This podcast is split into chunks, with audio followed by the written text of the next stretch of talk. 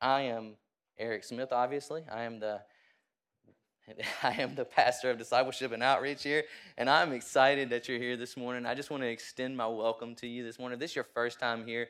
We really, truly are glad you are here, and everything that we have been doing has been towards making you feel loved and welcomed in this place because that's what we want, regardless of where you're from, regardless of, of what you do, regardless of where you've been. You are welcome in this place, and you are loved, and we are excited to have you. And so I just want to extend that again welcome. And for everyone that is back from the holidays and back from vacations and back from families and all of the stuff that come with the holidays, welcome. I'm excited to see you and so excited about what God has for us and you know and and really just happy new year. You know, it's a new year and it's a reason to get excited and all that. So I want to pray real quick and then we're going to get into it. We're going to talk a little bit about this new year. Gracious Heavenly Father, Lord, we just love you. We thank you. We praise you for, for being in this place this morning, Lord. We praise you for the worship that we get to be a part of, Lord, that, that we get to lift our praises to you, the one who is worthy of them. God, you deserve all the honor and the glory. Lord, we're just praying for hearts that are stirred this morning for you. We are praying for boldness to respond to the name of Jesus in this place this morning, God, and to be obedient and faithful to the call to be on mission with you. Lord, as we look forward to this new year, we want to be a church that is following where you want us to go, God. We want to be a church that is pushing forward the kingdom of Christ, that we are resting in the power and the victory of Jesus. We depend on it, we lean on it, we cling to it, and we are obedient with it and go out so that those who are far from you might come home. They might know that name that beautiful name that has given us freedom and hope and joy that surpasses all understanding, God, that has given us our salvation. We want people to know you, Jesus. We want to make you famous in this world. Lord, we want to thank you for this time together. We're just praying our hearts would be receptive to what you have for us in your word this morning, God. Open our eyes, open our ears to hear, God. Let us be fertile ground for what you would have for us. Lord, we want to grow in these moments, and we want all of it to stir our affections and our praises for the King. Lord, we love you and thank you, and it's in the powerful name of Jesus we pray. Amen. So, New Year. Man, of course, I wind up landing on the New Year sermon, right? That you have New Year's resolutions, and you kind of come into this thing, and it's a new year, and so I hate that kind, that side of it. I don't like resolutions as it is. I'm not a big fan of resolutions, but I'll tell you about that in just a second. But it's just that it's kind of, you know, man, I don't want to be cliche and have to go with that resolution sermon and all of that. But that's what time of year it is. It's a new year, it's a new opportunity, it's a new beginning. So there's nothing wrong with it. There's nothing wrong with, with looking to the future. There's nothing wrong with being excited about where we are. There's nothing wrong with that new opportunity that God has given us in another year. And so we should kind of explore that and we shouldn't just step over it. I'm just not a fan of New Year's resolutions. I've never been that successful at them. I've never really been able to pull any of them off. You know, and the truth is, I probably fit in with most people because statistics are going to tell you that by mid February, 80% of the people who have set some New Year's resolutions have already stopped. And only about 8% of those people are really going to be successful at a New Year's resolution. Do we have any overachievers who've stuck to their new Year's resolution in here? Nice, good job, bud. One person.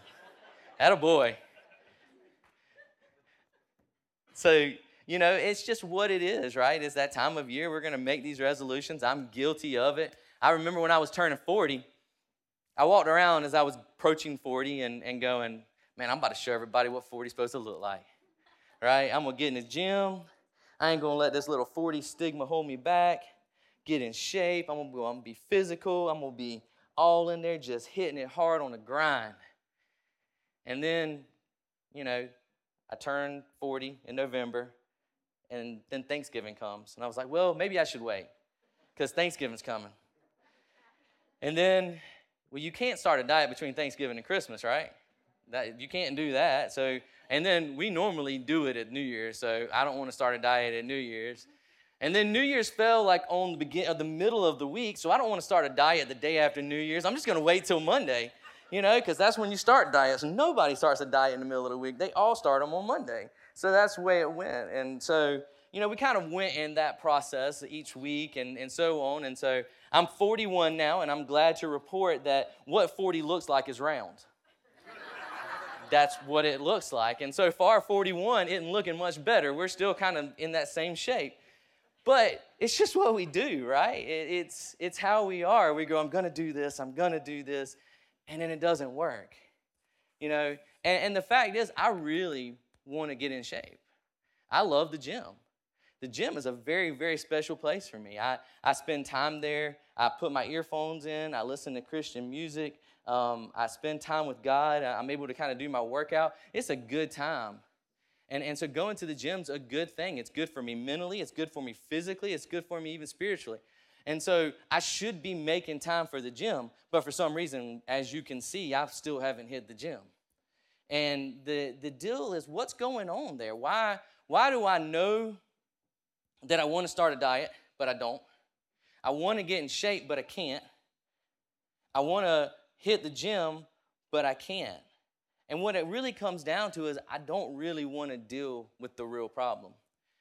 Just by show of hands, how many people have I ever eaten in front of or eaten with? That's a good crowd. All right. For those of you that I haven't, just let me know. We'll go to lunch. All right, here's your chance to be fully transparent. Now, the same show of hands, how many people would agree with me that I love to eat? Those hands shot up a whole lot faster than the other ones. That's crazy. Right, you know what I mean? That's it. But that's the deal. That's my problem. I keep talking about a diet this or a diet that or that diet doesn't work for me or all that. I don't have a dieting problem. I have a I love food problem.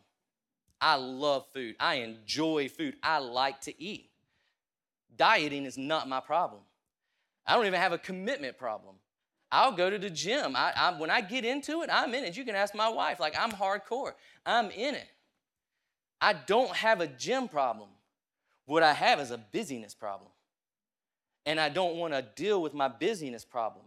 I don't want to deal with my food problem because I like to eat. I take pleasure in it. Like I, you've seen me. I enjoy it. This isn't like something where I'm just like throwing it back just for the sake of throwing it back.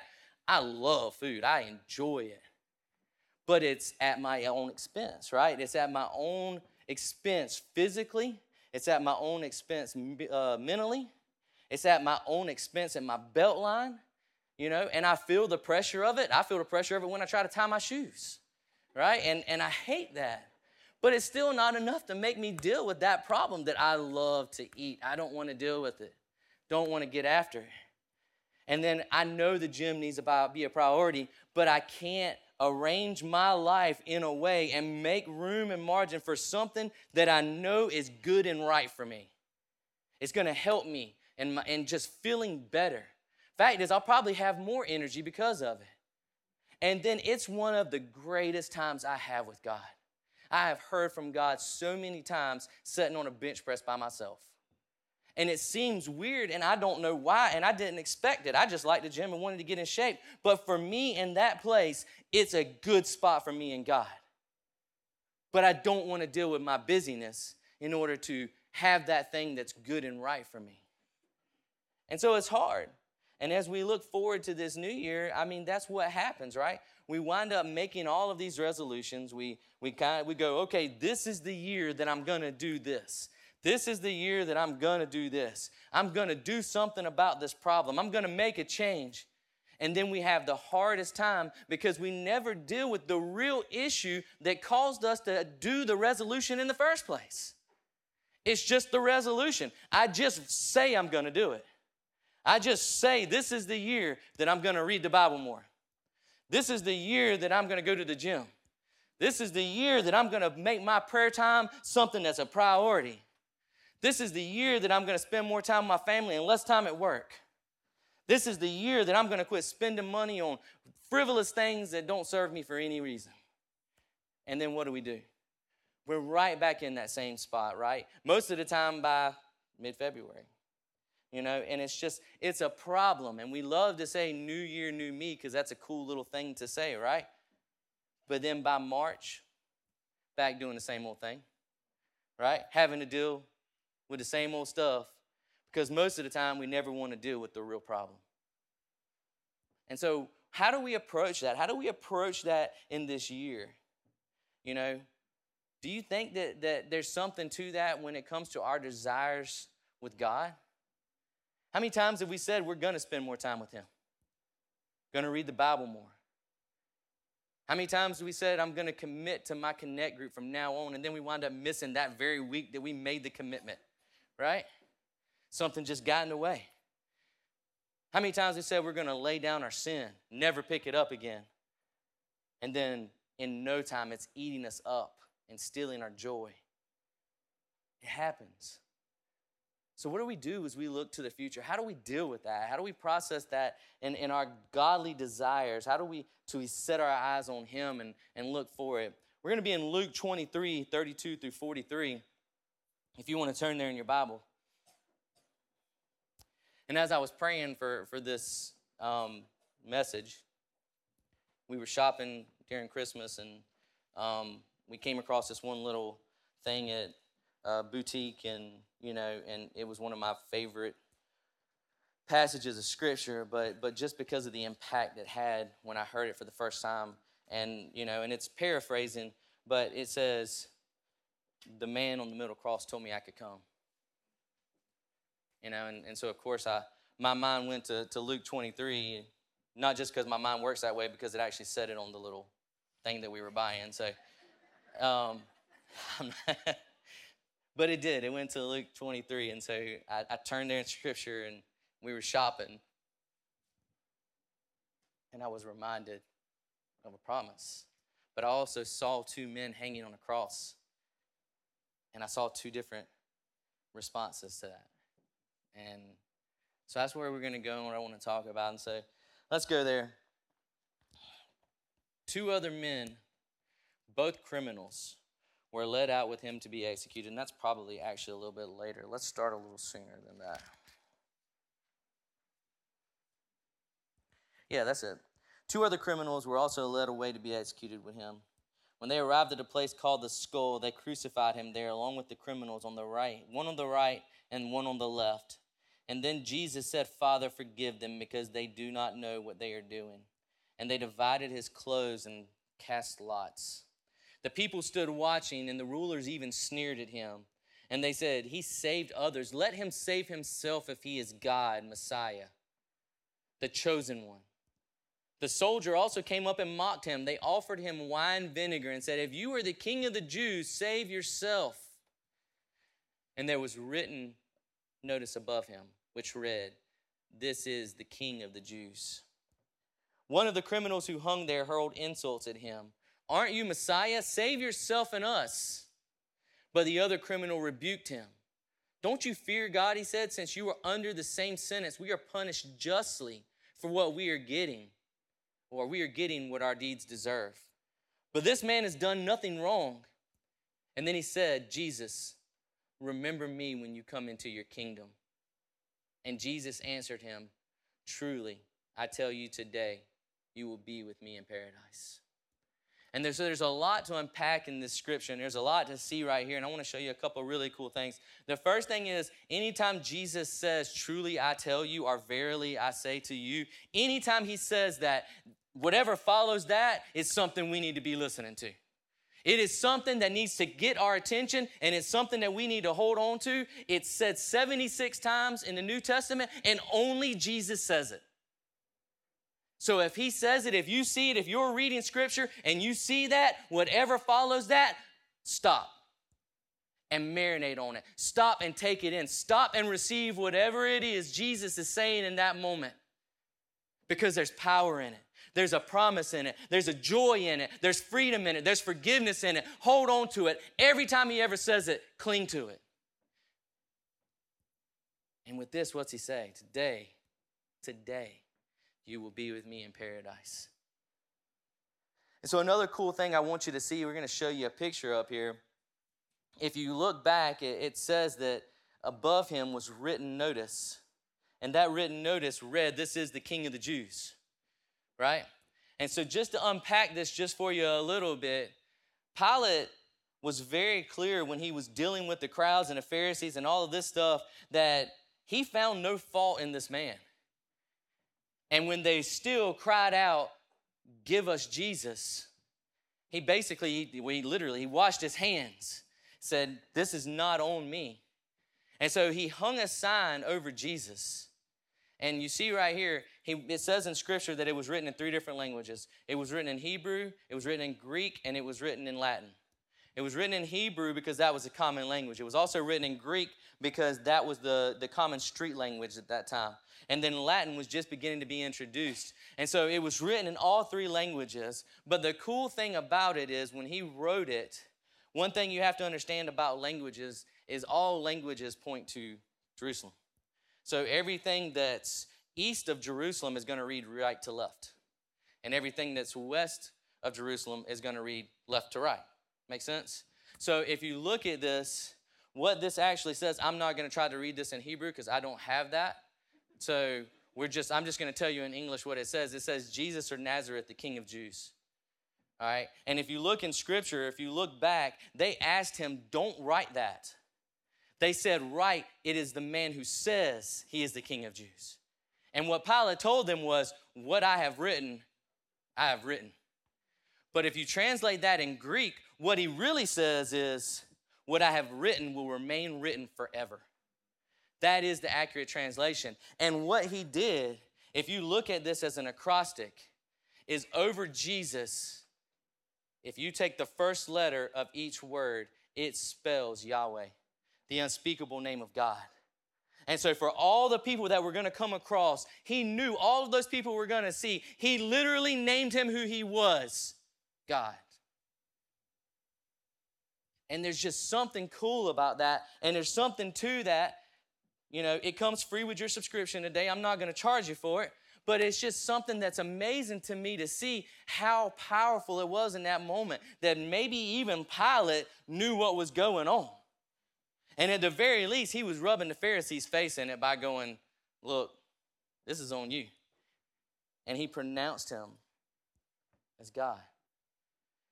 And so it's just really cool to see how powerful God's word is. And as we look and as we talk about this stuff today, you know, that 412 reading plan that's coming out, man, if you're going to commit to anything, commit to that. Commit to just unpacking God's word and the truth of God's word and the power of God's word and just the majesty of who He is in God's word. Because there are things like that that happen time and time and time again in Scripture. And so if we look, though, we see hanging Jesus on the cross and two men beside him. And so the one man, he looks at Jesus and what does he say? You, aren't you the Messiah? Save yourself and us. Right? And so, as he stands there, as he watched all that happened to Jesus the whole way to this moment, all of the mockery, all of the beatings, all that they did to him, all that they were continuing to do with him. And if you look in Mark, it actually says that the criminals were mocking him as well as all of those things were happening, as he saw Jesus being hung up on a cross and him saying, Forgive them, for they know not what they do, the only thing that he cared about in that was if you are who you say you are, fix this problem for us. Save yourself and save me. He saw Jesus as a means to an end. John Piper, he, he talks about the way we deal with God a lot. And he says that we kind of treat God as a iron. And, and so we all know what a tire iron is. If we got a bunch of men in this place and we got a bunch of men who, who work on vehicles and stuff like that. If you're ever going to buy a used car, what's the one thing you always check to make sure it has before you buy it? Spare tire, a jack, and a tire iron, right? We know it. We know we need it. So you're not buying a used car if it doesn't have it. Always go and look because it's hard to get the one you need if you don't have it. You know, my dad, we go on trips. That's the first thing he asks me. Got your jack, got your tire, and you got everything you need to change the tire, right? So we understand the value of a tire iron. We keep it, we hold on to it, but what do we do? We tuck it nice and neatly in a place that they arrange for it in the car, which generally will cause you to lose your Jesus trying to get it out. And it's there and it's tucked away and it's clean and all of that, but it's there and we know it's there. And so we have a comfort in that, that it's always there when we need it, right? But the problem with that, the problem when we see God as a tire iron, and we keep him tucked away and we know he's always there and it's, it's there when we need it and, we, and he's gonna come through for us, we're basically making him a means to an end. Because here's the truth about the tire iron we all know we need it. Truth is, we love it, right? When you're on the side of the road, you love the fact that you have a tire iron. But this is the problem. You love it because it helps you fix the thing you really care about the car. You don't care about the tire iron as much, you really care about the car. And that tire iron is a means to fix the car, which is really and truly what we love. And so John Piper is very clear that we have to be cautious. We can't be like this man because all he cared about was what God could do for him in that moment. If you were the Messiah, save yourself and save us. Fix my problem. I need you to be the answer to everything for me. I just need you to take care of all the problems. And when there are no problems, I'm going to tuck you neatly away underneath the seat. And then when I need you again, I'm going to come back to you and I'm going to try to use you again, God. Because I really don't care about you. I care about the car. I care about me. I care about me. I care about what's going on in my life. I care about the trials and the tribulations I'm going through. I don't care if they bring you glory. I don't care if they're intended for my good. I don't care if they will grow me and shape me in a way that makes me clearly see you better. I just don't want to deal with the problem. I don't want to have that problem. I never really want to face the real issue. And so, God, I just need you to be that tire for me. You know, I want you to be that one. You know, and as we look at our lives, as we look at this new year, what does that look like? What does it look like when I'm just using God as a means to an end? What does that look like for me? How am I, how am I doing in my Sundays? Is my Sunday, let's ask this question. Does my Sunday start after church?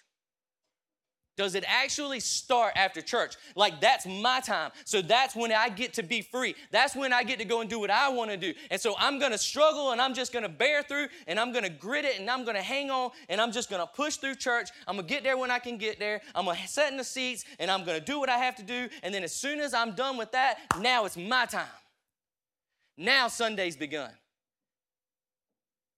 That's when we're using God's as a means to an end. I'm just doing that for insurance. I'm just doing that to make sure he's there, right? How does it look when I'm going to my connect group? Is that a, a part of my day that I just need to get over with? Do I see that there's value in it? Do I see that there's something to it? Or do I really realize that that is where life transformation is happening? That's where I'm learning to encounter brothers and sisters that may not necessarily look like me, believe like me, talk like me, do everything that I do. I'm learning to love them well and then learning to let them love me. Am I so invested in what's happening in a connect group? If you're not in one, go talk to somebody who's really invested in a connect group. They will show you why you want to be in a connect group and be all in. Be completely in, completely invested in it. Because there's something happening in the connect groups that are really truly filled with people who just want to do life together, who want to grow in their understanding of God, who want to serve together, who want to just pray for one another and love one another. God has done some stuff in this church through connect groups when people hit trials, when they hit tribulations, and those people in their connect group come running, there's something happening in those things. Why wouldn't we pour ourselves out in them and make them a priority? There's something powerful to it. It's not just something that we want you to do as a church. It's not just something that we keep pounding about. It's where transformation is happening. There have been salvations. People have been baptized by their groups. There's something going on in that. There's a joy that happens in that place. I have made so many, I wouldn't even call them friends. I have found family in my connect groups. It's unbelievable. I don't want that to be a tyrant in my life. I want that to be something that I'm putting first and foremost because it's good and right for me. What does it look like when we're serving? When we come into this place? Is that the only day we show up? When we have to serve so we don't default on our obligation, right? That'd be the day I get some church. I got to serve that day anyways. What are we doing with God when we do that? What are we doing with our view about God? Are we making him a tire iron? Are we just using him as a, a means to an end? I'm getting some. I'm there a little bit, God. I'm making sure I'm kind of keeping you on retainer just in case I need you, right? I'm checking in from time to time just to make sure you and me are good. I don't care about your majesty. I don't care about your sovereignty. I don't care about your provision. I don't care about your glory, your love. And if I don't care about those things, how in the world am I ever going to stand in awe of God? It happens in this place. We get to come together and we get to get excited about the name of Jesus, and we are joined together under the banner of His name, joined together by a redemption that's not our own, and we get to stand with our hands raised and praise the King of Kings and Lord of Lords. That is what's happening in this place. I want to be here for that. I want to see that. I want to see God move. Even if it's not for me that day, I want to see Him move for somebody else because praise His name, He's still moving. And it's good and right for me to see it. It does my heart good. It reminds me of His promises. It reminds me of what He's done in my life. I'm okay that it's not always about me. As long as God's moving, that's all I care about. As long as someone's seeing the name of Jesus and responding to it, they're hearing it, and it stirs them to a point where they respond boldly, then yes and amen because it's about God's glory. It's about His presence. It's about what He can do and not what I can do. It's so much more than about me. I want it to be about Him. I want my true affections to be about Him. I don't care about the car because He's got the car. He's got the car under control. He can handle the car. So I want to be about Him. I want to put everything I have. I want to look to this new year and I want to commit to doing what God has called me to do. I want to go to places He's called me to go and I want to say the things that He's called me to say because I want people to know the name of Jesus and experience that hope. I want them to feel that presence, that presence that we felt just a few minutes ago. I want them to feel that. I want to know His love. I want to see His glory. And I want to stand in awe I don't want to make him an errand boy to make my life better. Philippians 3 7 through 14 says, But whatever were gains to me, I now consider loss for the sake of Christ. What is more, I consider everything a loss because of the surpassing worth of knowing Christ Jesus my Lord, for whose sake I have lost all things.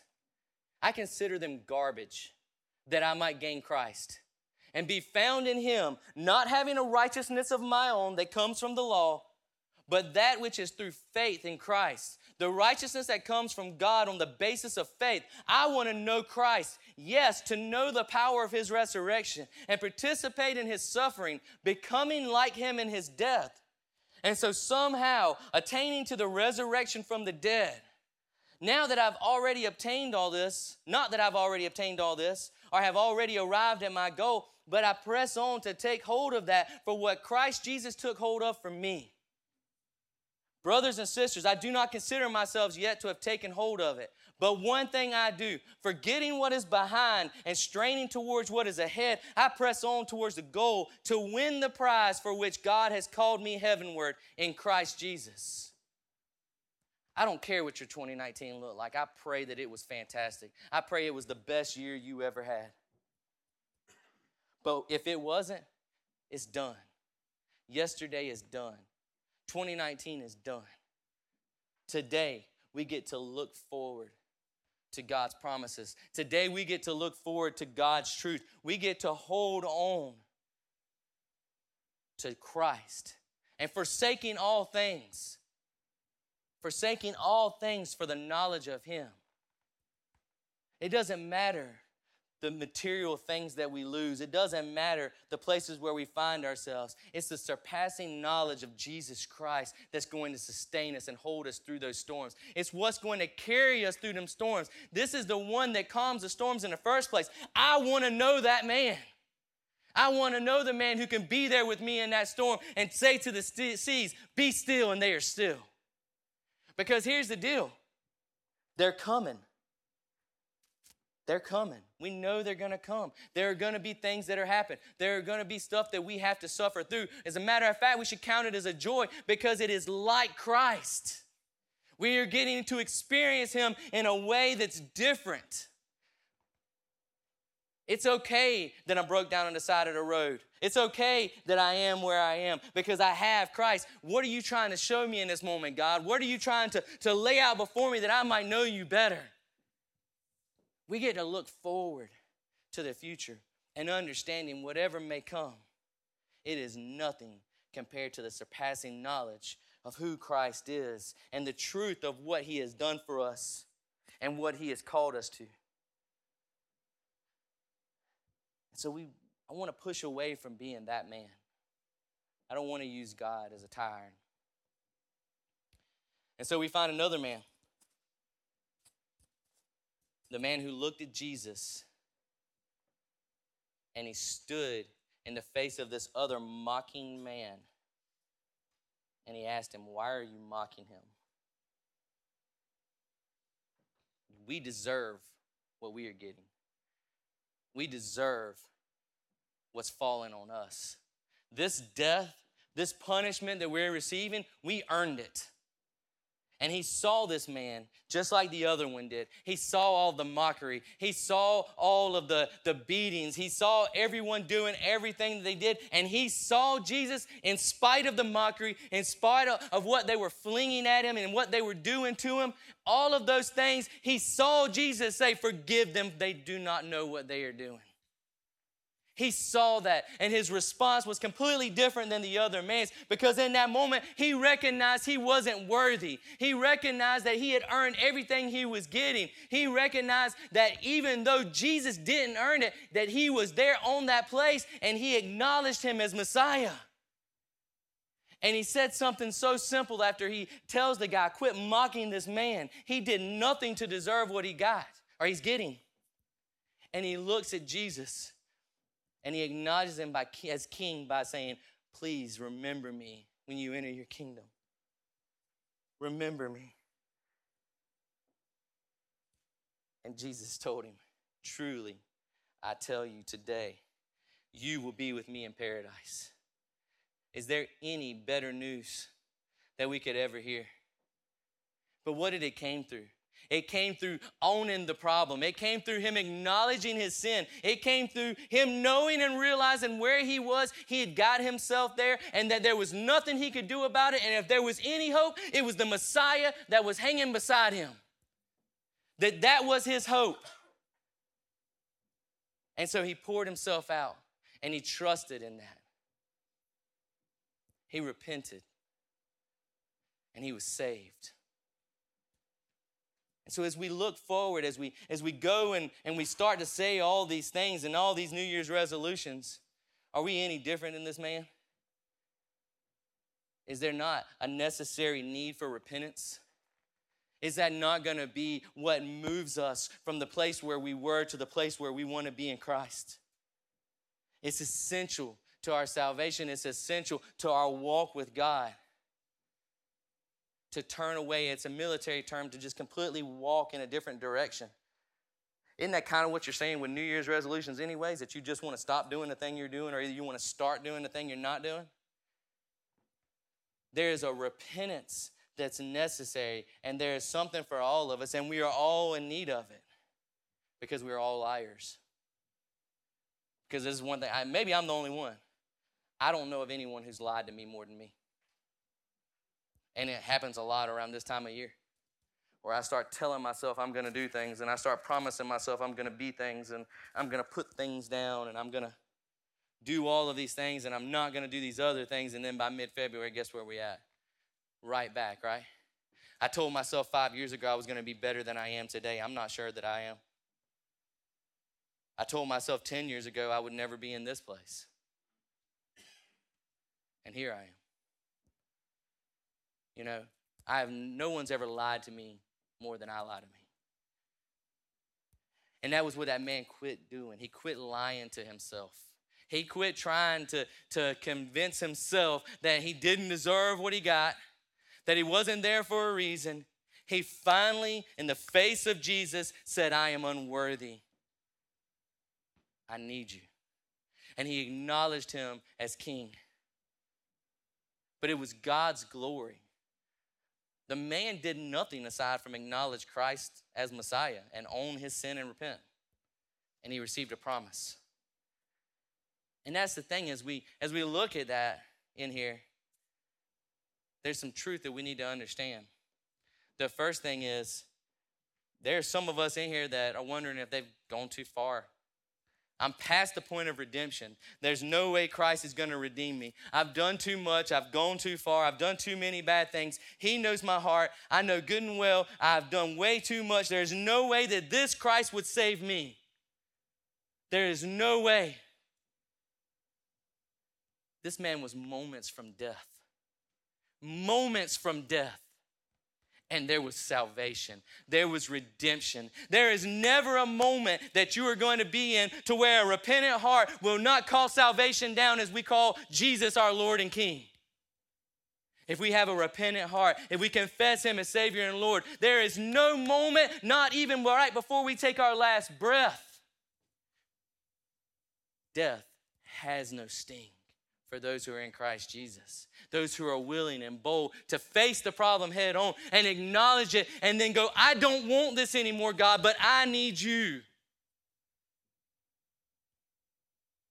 We always want to minister. We always want to tell someone about Jesus. We always want them to know. And if you're in here this morning, that's you, I want you to hear one thing from me. I promise you. You don't know anything about my story, but I can tell you there is no place you can go that's too far from what Jesus can do. There is no place you can go. If you don't hear anything this morning, you hear that you are that redemption is there for us all. Because we are all sinners. And the ground at the foot of the cross is level. There's no sin worse than another. There's no sin that's greater there's no sin that's way more impactful. There's nothing that's worse than anything else. It's all sin, and it all is dishonoring to God, regardless of what it is. And so we're all on equal ground. We're all on the same turf when it comes to that, and we're all in need of a Savior. This man did not go too far to where redemption and the promises of the king could not be his. But don't let that make you hold on and wait. Don't let that be the thing that goes, well, I'll just try to get right. I'll try to do a little better. Don't let that be the thing that holds you back because this is the one thing I can tell you none of us are promised tomorrow. None of us are promised tomorrow. If today is the day for you, then take, seize that day. Take it and hold on to it. Don't run from it. Don't put it off till next Sunday. Don't keep telling yourself that. You've been telling yourself that all of 2019. Don't do that. If today is the day of salvation, then receive your salvation. All it takes is just owning your own stuff. I'm repenting of my sins, God. Grant me repentance. I want to be different. I want your desires to be my desires. I want to lay down everything that was me and pick up everything that is you. It's just that easy. And then God's going to take care of the rest, and you have a church body that will walk with you in that. It's not about whether or not you can be something or whether or not you can do something. Don't let this moment pass you by because the Bible tells us we're like a vapor. We're a vapor. We're here one minute and gone the next. None of us are promised tomorrow. None of us have that. And if you're in some place or if we're in some place to where we thought we were and we're realizing that we're not, seize that opportunity if God is putting on your heart. Don't run from that when the Holy Spirit is telling you it's time. Because it's His power. It's His power that does it. And if you already have, trust it. Because I know there are people in here that are still trying to repay God for a free gift that are still trying to give God back what they think He owes. Yes, I know you're King. Yes, I know you're Messiah. Yes, I know you're God Almighty. Yes, I know that there is forgiveness in the cross of Jesus Christ. And I know that the only thing I have to do is freely accept that gift of grace. But hold on and let me write you something. Let me do something for you. Hold on, let me see if I can't weigh, I can't balance those scales for you just a little bit. Let me see if I can't do something. I'll try to be a good person. I'll try to stop cussing, God. I'm gonna show up on Sundays. I'm gonna do what I can do. I'm gonna try to go to this group thing. I ain't really sure I'm bought in yet, but I'm gonna try to do what I can do. I'm gonna do whatever, every, whatever you ask me, I'm in, God, because I'm obligated. I need to pay you back. that'll never work. It'll never sustain, it'll never hold. This man didn't get down on that cross or from that cross. He didn't go on a mission trip. He didn't go serve downtown to the homeless. He didn't start a ministry. He didn't go put on a blue and orange shirt. It didn't happen. So there was no earning, there was no justification for Christ's forgiveness, for the power of the resurrection in Jesus Christ that freed him from everything. That stuff didn't matter. He received his promise, he received his salvation in that moment, and there was nothing that he did after that. All he did was confess his sins and confess Jesus as Messiah and Lord. And the good news is, we're going to see that man again in paradise.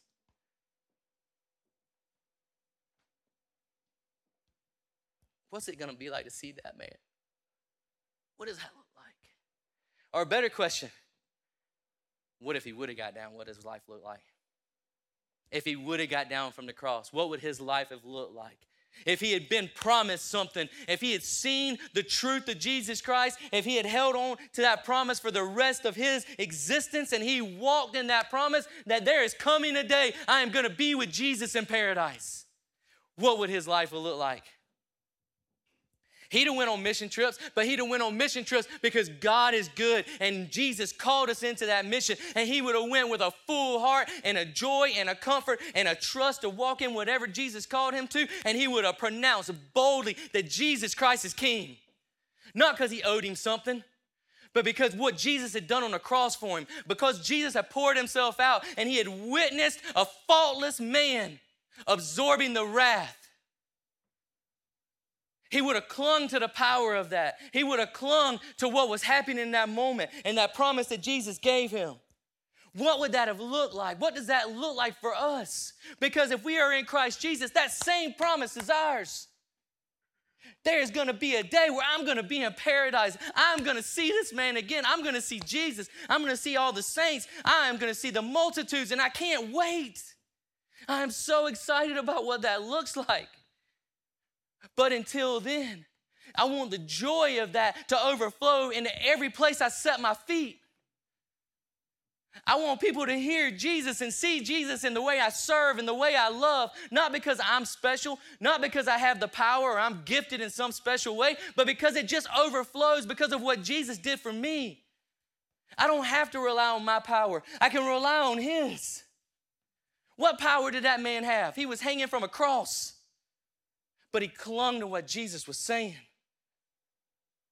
In 1 Peter 1 3 through 8, it says, Praise be to God and Father of our Lord Jesus Christ. In his great mercy, he has given us new birth into a living hope through the resurrection of Jesus Christ from the dead, and into an inheritance that can never perish, spoil, or fade.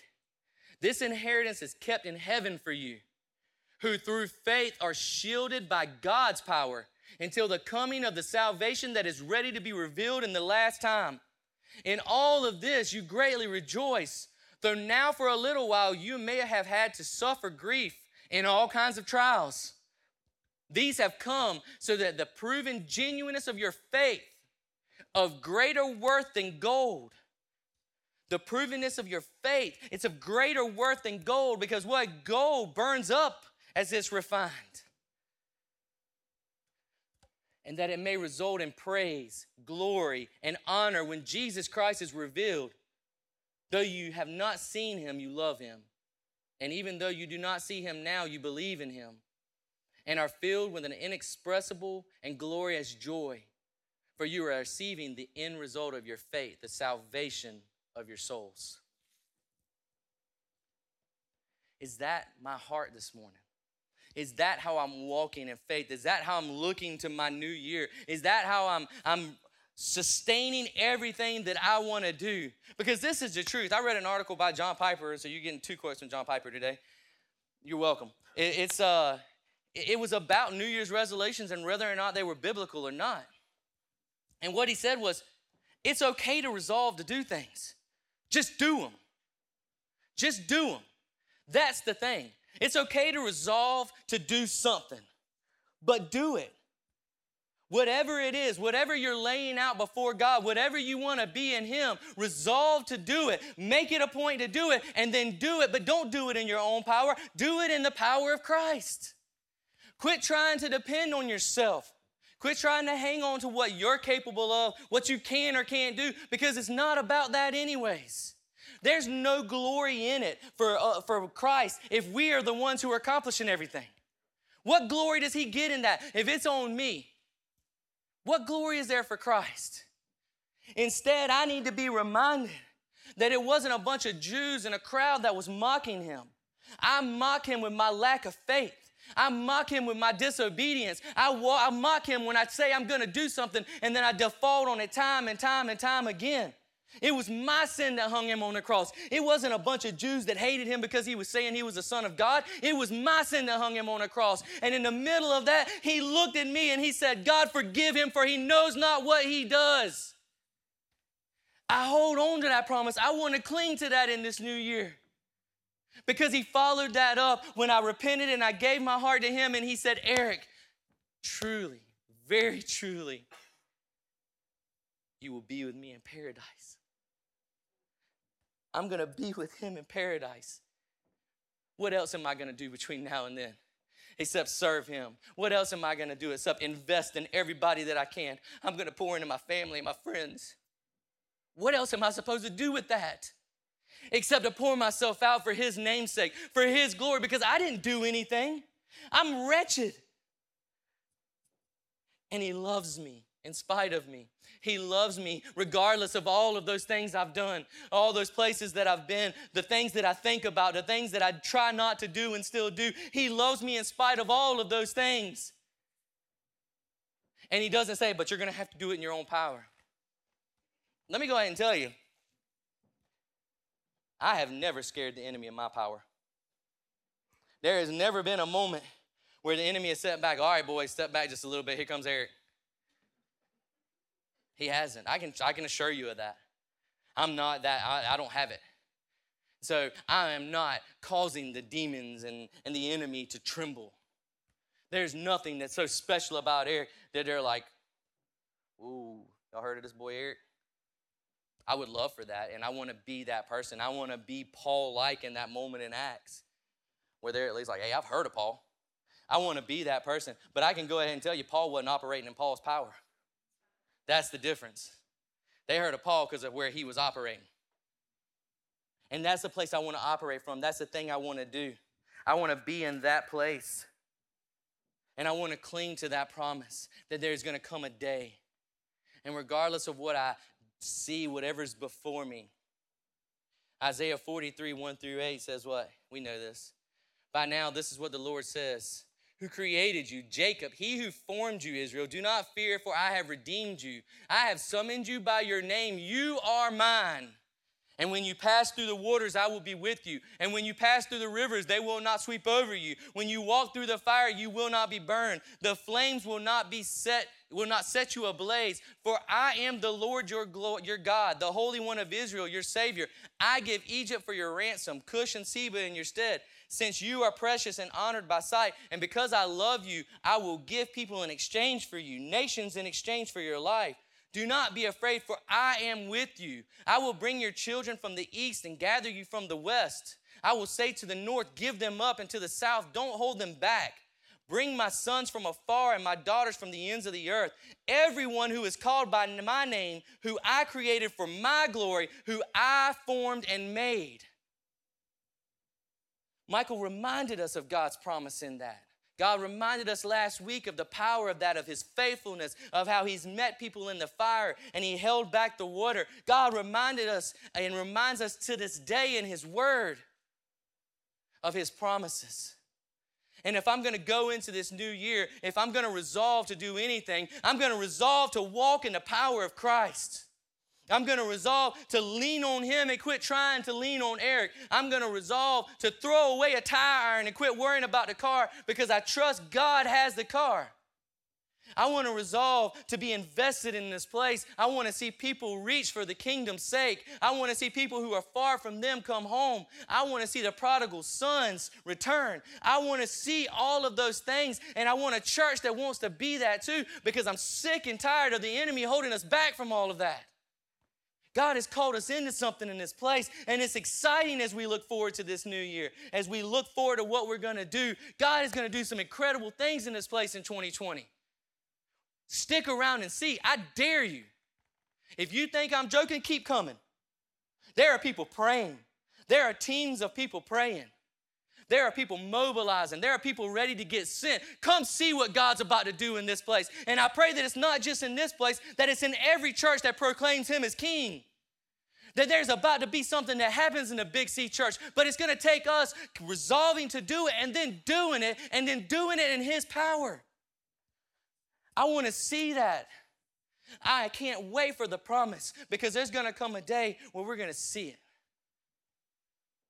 Revelation 16 11 through 16 says this, and worship team, if y'all want to, y'all can come on. 16 11 through 16 says, I saw heaven standing open, and there before me was a white horse, whose rider is called Faithful and True. With justice he judges and wages war. His eyes are like blazing fire, and on his head are many crowns. He has a name written on him that no one knows but he himself. He is dressed in a robe dipped in blood, and his name is the Word of God. The armies of heaven were following him, riding on white horses and dressed in fine linen, white and clean. Coming out of his mouth is a sharp sword with which to strike down the nations. He will rule them with an iron scepter. He treads the winepress for the fury of the wrath of God Almighty. On his robe and on his thigh, he has this name written King of Kings and Lord of Lords. That's what I'm waiting on. That's the promise that I'm holding on to. And that's the promise that I want to see one day that I am going to be a part of an army that's ready to take back everything that we have been promised, that's ready to restore the heavens and the earth and bring creation back into what God called it to be. I want to be a part of that. I want to be a part of a church that we're focused on that, that we get to be there with, with the king, the triumphant king. That's the king that's coming back, the triumphant king, the victorious king. We are victorious in Christ Jesus. We can cling to that. We can hold on to that. There is a promise that is beyond anything that we can understand, but I want to spend every day until I get to see Him again trying to understand it more, trying to lean into it more. I can't wait to see the King of Kings and the Lord of Lords in paradise. But what are we going to do until then? What's 2020 going to look like? What are we going to resolve to do and then do in the power of Jesus? Isn't that good news? That we can sit here and we can resolve to do something in Him and we can trust in that power. Isn't it good news that I don't have to do anything except own whatever's mine and repent? After that, it's the power of the Holy Spirit working in and through everyone. So, where are you this morning in that? How does that look? Are you the one that thinks you're too far away from salvation?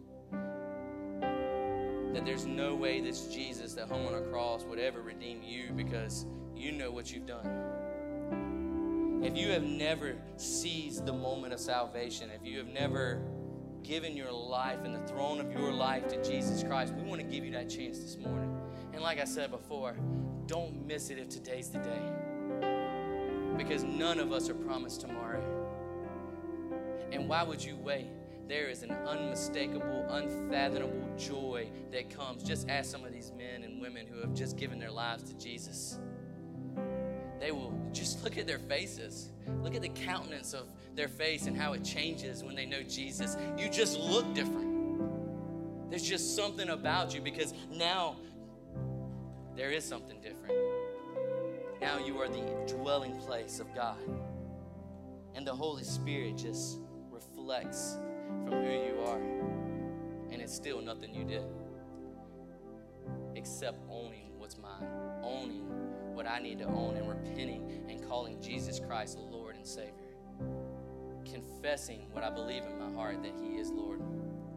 if that's you this morning, if you if you know that today is today, if your heart's racing and you're feeling a little funny about all this stuff, the enemy is going to tell you just wait till next week. You can come back next time. You can come back and you can get that. That's how he works. It took me a month and a half.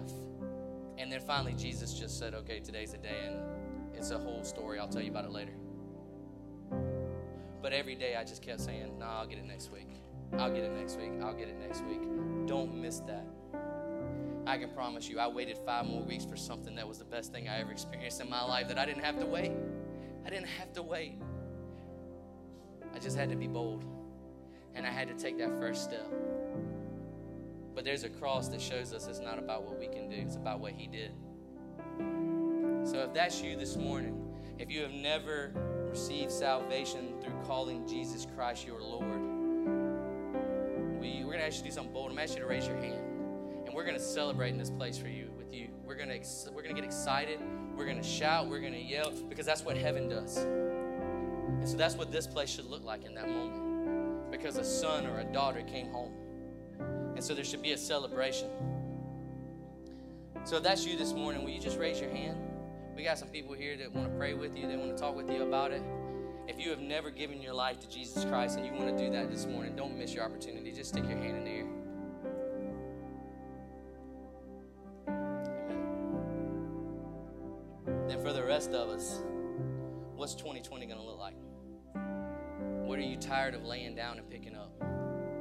What are you tired of saying you're going to do and then not doing? What have you failed to commit to and follow through on? What is it that you want to give God for this year? What do you really want from 2020 from God? What do you really want through Connection Church, what do you really want in your life as you follow Christ? What does that thing? We're going to give you a time to respond and we're going to worship God, and this altar is yours. Whatever that is, come lay it down. Come resolve to lay it down and leave it there in the power of Christ. Whatever it is you're resolving to do, resolve to do it with hope, with excitement, with joy, because there is a promise that assures us that we do not have to walk in our own power that we can walk in the power of Jesus Christ. There is something that happens in these moments. Come experience freedom again. Come lay down whatever it is. Come resolve to do whatever it is God is calling us to. Come say, I want to be a part of that today. I want to invest. And then go do it. Go do it. I'm so excited for what God has for us. I'm so excited for what we're going to see in 2020 man, it's going to be good. There's going to be some things that happen, and people are going to step up in leadership. Man, God's going to do some incredible things. There are going to be lives reached for the name of Jesus. His glory is going to be made famous because we're making that a priority. We're making that a priority. We want Him to be famous in this world. And we're so excited that every one of you are here, that you're a part of it. Let's resolve to do it together. And then let's do it together. But let's all do it in the power of Jesus. Isn't that good news? That's such good news for us. So I'm going to pray and we're going to give you time up here. Father God, I love you. We thank you. We praise you. So excited about what you're doing in this place in 2020, God. So excited for what the future holds and how you're going to use this church and how you're going to use the people here and your connect groups and how we're going to use serving for those who don't know you, Lord. That they're going to come people in here who are hurting and broken, and they are going to hear the name of Jesus and they are going to respond and they're going to experience joy. They're going to experience peace. There are going to be wounds that are healed. There are going to be chains that are broken in this place this year, God. There's going to be freedom that happens in this place. We are going to see lives transformed by the power of Jesus Christ. God, we are holding on to that. We want to resolve to be all that you would have us to be in this year that's coming. We want to trust you fully. We want to respond faithfully. We want to step out boldly. We want to be courageous and proclaim the name of Jesus just as if that man would that would have got down that cross if he could. He would have told everyone about Jesus. That's what we want in this coming year, God. We want to be a church where people are loved and welcomed regardless of what they look like, where they've been, how they feel. We want them to experience Jesus from the parking lot all the way through this place. Place. We want children to get tapped by the Holy Spirit and start to have that seed planted that they are going to be ministers, that they're going to be missionaries, that they are going to go out to the ends of this earth. They're going to plant churches. God, we want to see ministries come alive in this place. We are trusting in the power of Jesus Christ that it's not going to be anything we do or anything that's because of a name, it's going to be because of Jesus.